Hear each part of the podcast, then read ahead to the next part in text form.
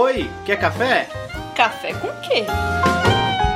Café com Dungeon!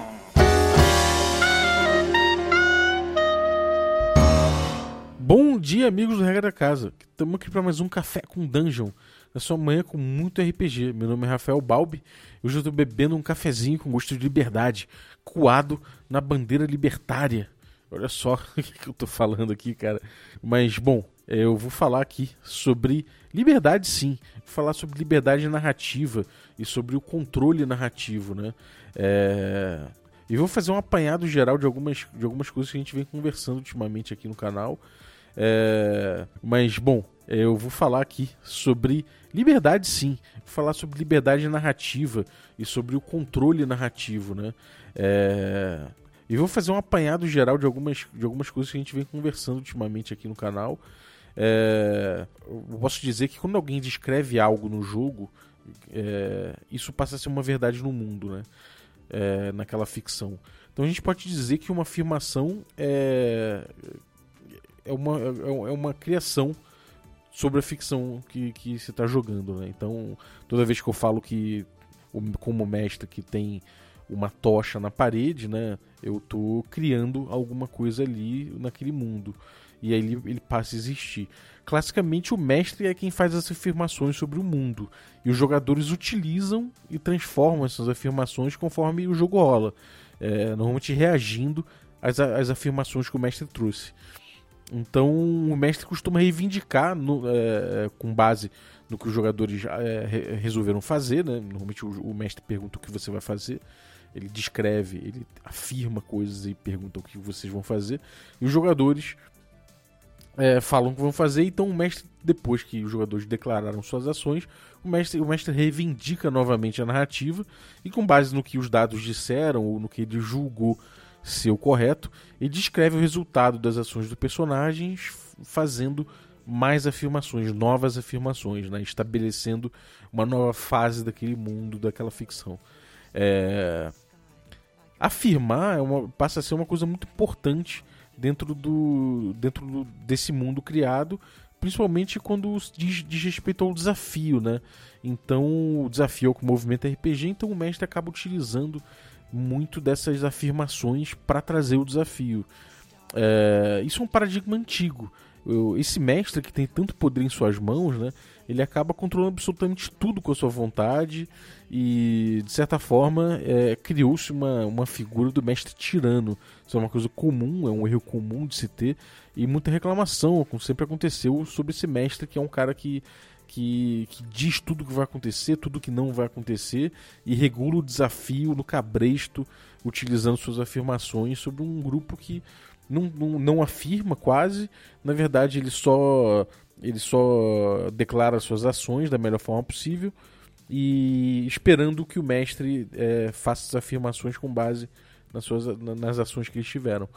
É, a gente teve depois disso aí o caminho né, que os mestres vieram criando cada vez mais regras e cada vez mais base é, normativa, por assim dizer, para que o jogo dele pra, pra, é, se sustentasse, né? para que ele pudesse cada vez dar mais afirmações e, sei lá, uma tabela de críticos legítimo que ele desse milhões de críticos horríveis nos jogadores, afinal de contas ele decide ele criou uma tabela para isso, né? Então tava ali, é uma regra que tá para todos e tudo mais. E aí, é, em resposta a isso tudo, todo esse, esse, esse inchaço do mestre, de todas as regras que ele trazia e tudo mais, veio o Vampiro, né? Que é a adolescência do RPG, como a gente já falou aqui no, no podcast, e que foi muito iconoclasta e, e questionou o papel do mestre, questionou principalmente o papel da regra.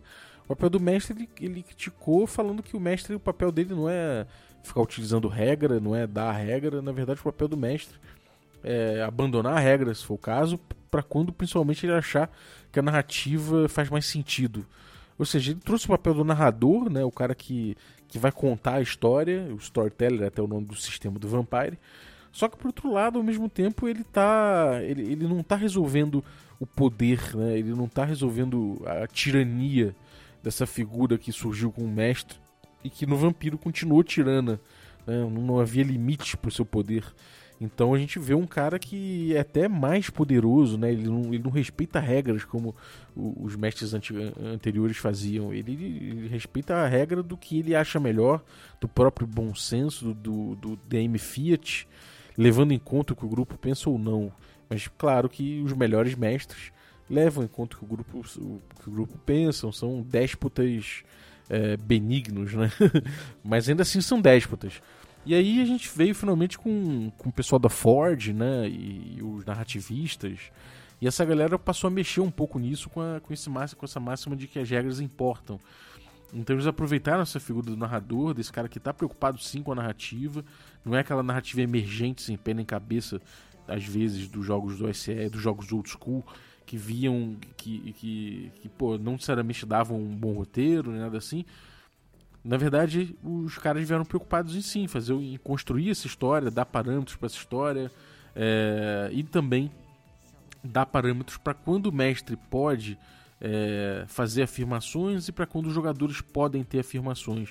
Você começou a questionar a figura desse mestre, você começou a ter inclusive jogos que não tem mestre, né, como o Fiasco, por exemplo, e que você acaba distribuindo a vontade criativa é, de uma forma mais equânime. Normalmente de acordo com regra, é, ou seja, regra que você gasta um ponto como jogador para poder assumir é, a vez de dar afirmações, de fazer afirmações, ou como ou quando a, o próprio sistema ali fala, bom, rolou-se determinada, determinado, determinados pontos, então agora é a vez do mestre fazer afirmações ah, opa, não, aqui foi um sucesso, então é hora do jogador fazer afirmações e assim vai. É, ou mesmo no texto fala agora é o momento do mestre, agora é o momento do jogador criar a verdade. Isso é curioso, porque isso resolveu bastante questões, bastante problemas relativos ao mestre ao mestre tirano, né? É, e também resolveu muito desse diálogo, né? De só o mestre fazer afirmações é, ele, ele, ele passa a ter momentos da, do diálogo em que ele fala: Bom, agora é a hora do jogador afirmar. É, porém, isso tudo acaba ficando dentro do sistema. E a gente viu com, com, a, com, uma, a che, com a chegada de, de veteranos que tinham abandonado o hobby e eles voltaram a jogar e resgataram jogos de antigamente. É, a gente viu essa, esse, esse novo esse, esse OSR, né? essa, esse renaissance do, do old school. E a quinta edição respondeu a isso também, inclusive, e, e trouxe, mudan trouxe mudanças na sua filosofia de jogo é, que fazem jus aos jogos OSR. É claro que esses jogos, esse, esse resgate, ele não aconteceu puro, né? Ele não, não trouxe a forma pura de jogar como se fazia na época de Gygax.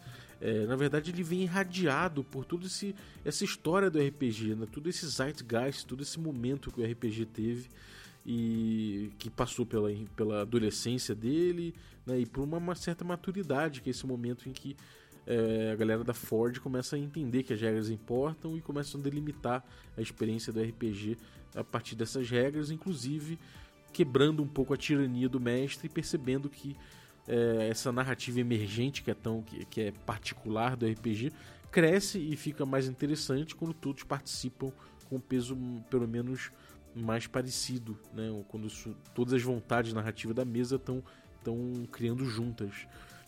É, então essa, esse resgate do old school ele veio com, com muitas dessas coisas em, em, mente sim é impossível não, você negar isso né é impossível você viver alheio então é, isso fica claro em, em, jogos OSR como o Dungeon Crawl Classics, que tem um mecanismo de sorte, né, que você acaba permitindo ao jogador gastar pontos de sorte para influenciar num resultado. Então isso não deixa de ser o jogador afirmando determinada coisa, né, e falando assim, não vai acontecer sim tal coisa porque é da minha vontade e ele afirma naquele mundo ali que o personagem dele conseguiu fazer tal coisa. É bem limitado, mas é uma afirmação. É, os, os pá desafiados e também tem mecânicas para isso, como fail forward e tudo mais, provocado pelo jogador. Mas de forma geral, ele é bem livre, né? O, você não tem grandes mecânicas dentro dos jogos tradicionais, dos jogos old school, nem dos jogos OSR, que ficam dizendo é, é, quem que vai, que vai fazer afirmações agora sobre o mundo e, e que fique regulando essa dinâmica, né? Não tem. Normalmente você tem regras de combate, você tem regras ali de vida, de enfim, de soltar magias e tudo mais, mas não regras é, voltadas à narração, à, à, à narrativa, à narratividade em si, né? Ou seja, ela não está preocupada de novo é, em, em, criar roteiros e criar histórias, não. Ela está preocupada em viver aquela narrativa emergente e viver o desafio que o mestre propõe. Porém, ela faz isso de um novo jeito, porque afinal de contas ela, ela, ela conhece a Forge, ela conhece o, os jogos narrativos e tudo mais. Então o papel do mestre com a OSR me parece que mudou um pouco. Ele não é mais esse não tem mais espaço para esse mestre tirando que cria milhões de tabelas é, para poder para poder legitimar o seu o, o, seu poder tirano, sabe? E também não tem mais espaço para esse narrador de vampiro, que é um cara que, que diz o que é melhor para a história. Não. É, você tem o SR exaltando essa narrativa emergente, que não precisa nem ter se transformar em roteiro. É, não precisa ter pena em cabeça necessariamente, mas que, que é um mestre que ouve mais os jogadores, né? E como é que isso acontece? É, a gente dentro do próprio Old School a gente tem o, Quick Primer for Old School Gaming que é um que a gente já leu aqui no, no, no podcast. E ele é um eles são dinâmicas né? São modos de você jogar esse jogo é, para melhor aproveitar esse tipo de jogo Old School.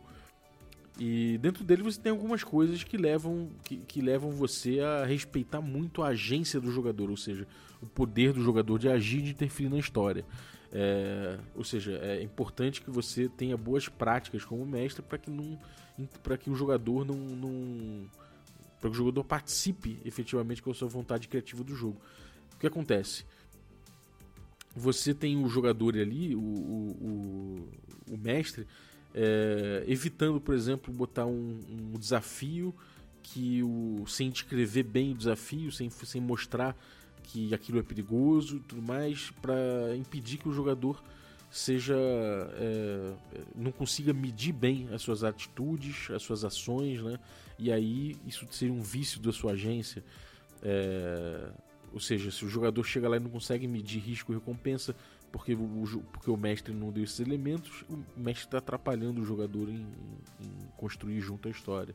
É, outras coisas também influenciam né, na, na agência do jogador é, dentro do OSR, mas de qualquer forma no canal a gente veio discutindo, por exemplo, o, o minimalismo na, nas, nas descrições do mestre. Isso é uma coisa muito curiosa, porque dentro desse paradigma novo, eu acho muito interessante, inclusive do, do D&D quinta edição. Eu acho muito engraçado, muito, é, muito proveitoso isso, a gente discutir o, o que, que é o, o narrador ser minimalista dentro desse diálogo embrionário que a gente pensou do RPG, né? Quando o mestre ele, ele dá poucos detalhes, ele simplesmente é minimalista na sua descrição, ele abre lacunas. E essas lacunas, de forma geral, é, ele, ele vai preencher de alguma forma. É, ou ele vai preencher por ação, é, por, por provocação dos jogadores, ou seja, eu, o mestre vai falar, vai falar, bom, vocês entraram numa caverna. E o jogador A vai falar, então eu quero apalpar as paredes, eu quero apalpar o chão e eu quero procurar é, onde está mais úmido, eu quero saber se essa é uma caverna bem molhada ou se é uma caverna muito seca. E isso ele, ele, ele, ele o jogador ele está provocando o mestre a afirmar alguma coisa. Então isso de certa forma é o jogador com um pouco mais de agência ali, né? Não é o, o, o mestre que já de cara sai descrevendo tudo, já sai meio que reivindicando para si grande parte daquele mundo ficcional é, antes dos jogadores agirem. Não, pelo contrário, ele deixa que os jogadores ajam, é, que os jogadores busquem essa informação. Isso já é um pouco mais de liberdade para o jogador. Isso melhora se ele adotar certas práticas do, do narrativismo, como por exemplo você retornar a pergunta. Né?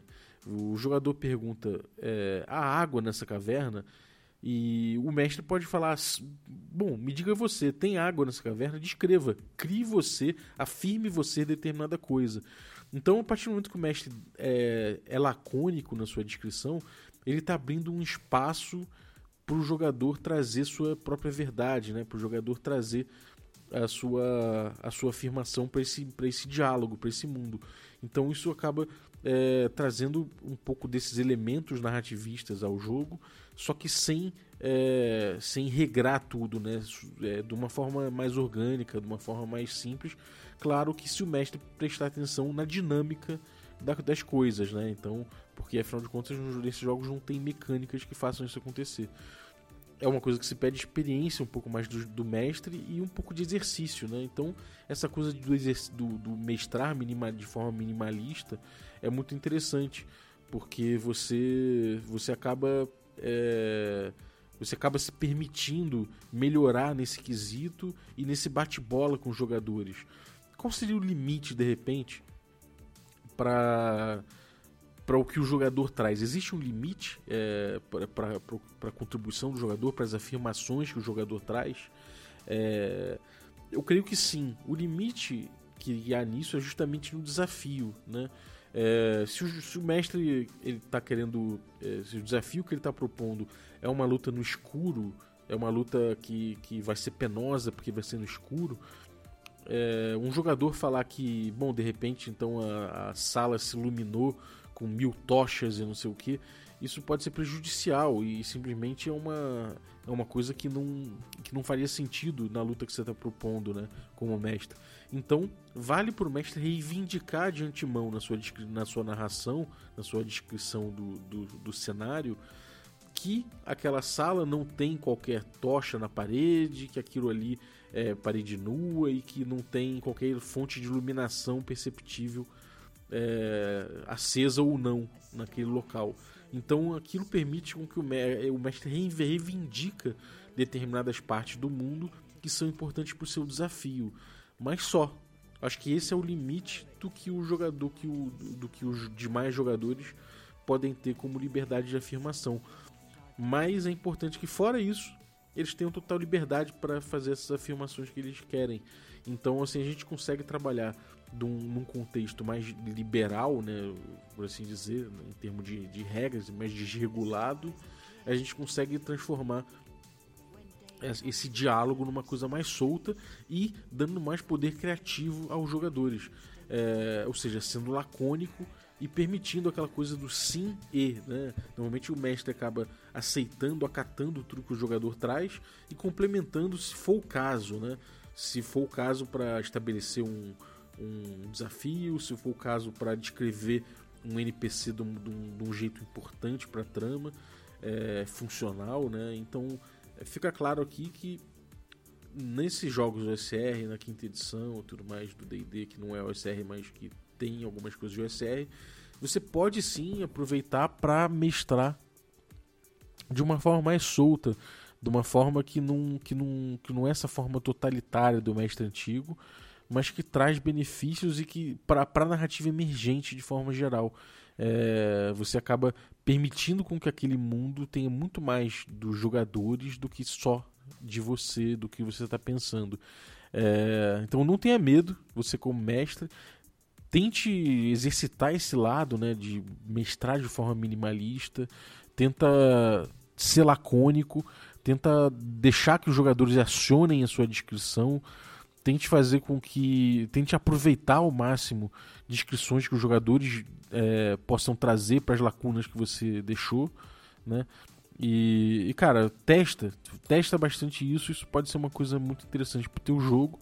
E, na minha opinião, é o que tem de, de mais moderno no, no RPG, né? Essa relação, essa relação entre, entre você como mestre não ser necessariamente regulado o tempo todo, o jogador também não, aciona, não ser acionado somente quando houver norma em torno disso, é, mas sim ele é, é, a liberdade acontece de uma forma orgânica e dentro desse jogo é, elas vão se respeitando e funcionando em torno de um de, de, sistemas que são simples e que são e que são simplesmente parâmetros para você resolver certas, certos conflitos que vão nascer nas vontades criativas, né? Então, cara, eu acho muito curiosa a discussão. Estou, na verdade, fazendo esse, esse podcast em resposta ao, ao, que o, ao que o Pedroca falou e em resposta ao que o Matheus também falou, né? No, já em resposta ao Carlos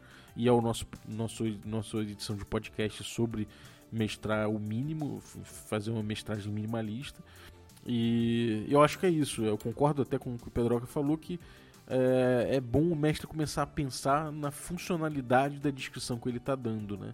É, sem floreio, é, o que importa não é você ficar dando forma aquilo, mas você dar conteúdo, né? Você, você mostrar exatamente o que, que você tá, onde você está limitando o seu desafio, onde você está limitando o seu, o seu mundo, o seu mundo importante e deixando o resto todo para os jogadores criarem, para você também como mestre poder jogar com surpresa, com, é, com reação, se permitir improviso, se permitir conhecer um mundo novo também. É, bom, é isso. Espero que tenham curtido aí, é, continuando esse debate tudo aí a respeito. É, eu sei um pouco maçante, eu só falando de forma meio técnica esse tempo todo. Mas espero que tenham curtido. Quem gosta dessa, desse tipo de discussão, acho que vai entrar nela também. A gente quer saber sua opinião, deixe sua opinião sobre isso tudo. É, vamos levar esse debate para frente e e pensar em como o diálogo dentro do RPG tem evoluído, né? Como ele saiu desse diálogo quase é, quase unilateral do mestre do, do mestre em termos de afirmações para uma coisa para uma fase uma, fa uma fase mais responsável em que em que regras passaram a, a ditar muito isso chegando agora numa fase um pouco mais livre um pouco mais freeform em que você tem experiências interessantes mas que você não abandona as regras você usa as regras como parâmetros somente quando for necessário resolver determinados conflitos muito muito muito marcantes né é... Bom, é isso aí. Deixem seus comentários. Se você está ouvindo isso na quarta-feira, tem nosso treino presencial online de D&D quinta edição. É, a gente está na campanha Magic Punk, que você consegue encontrar descrita no nosso Medium. Então procure regra da casa Medium no Google, que você vai achar a gente. É medium.com barra regra traço da traço casa. É, além disso, se você está tá ouvindo esse podcast na terça-feira, tem ou Cult, com o Gustavo Tertolioni, ou Blades in the Dark com o Carlos Malvadeza, Carlitos Malvadeza. Então, cola aí com a gente que tem muito jogo. Sextas-feiras a gente costuma ter Vampiro ou não. É, o mestre é o Boi e ele tem uma agenda complicada, então nem sempre tem.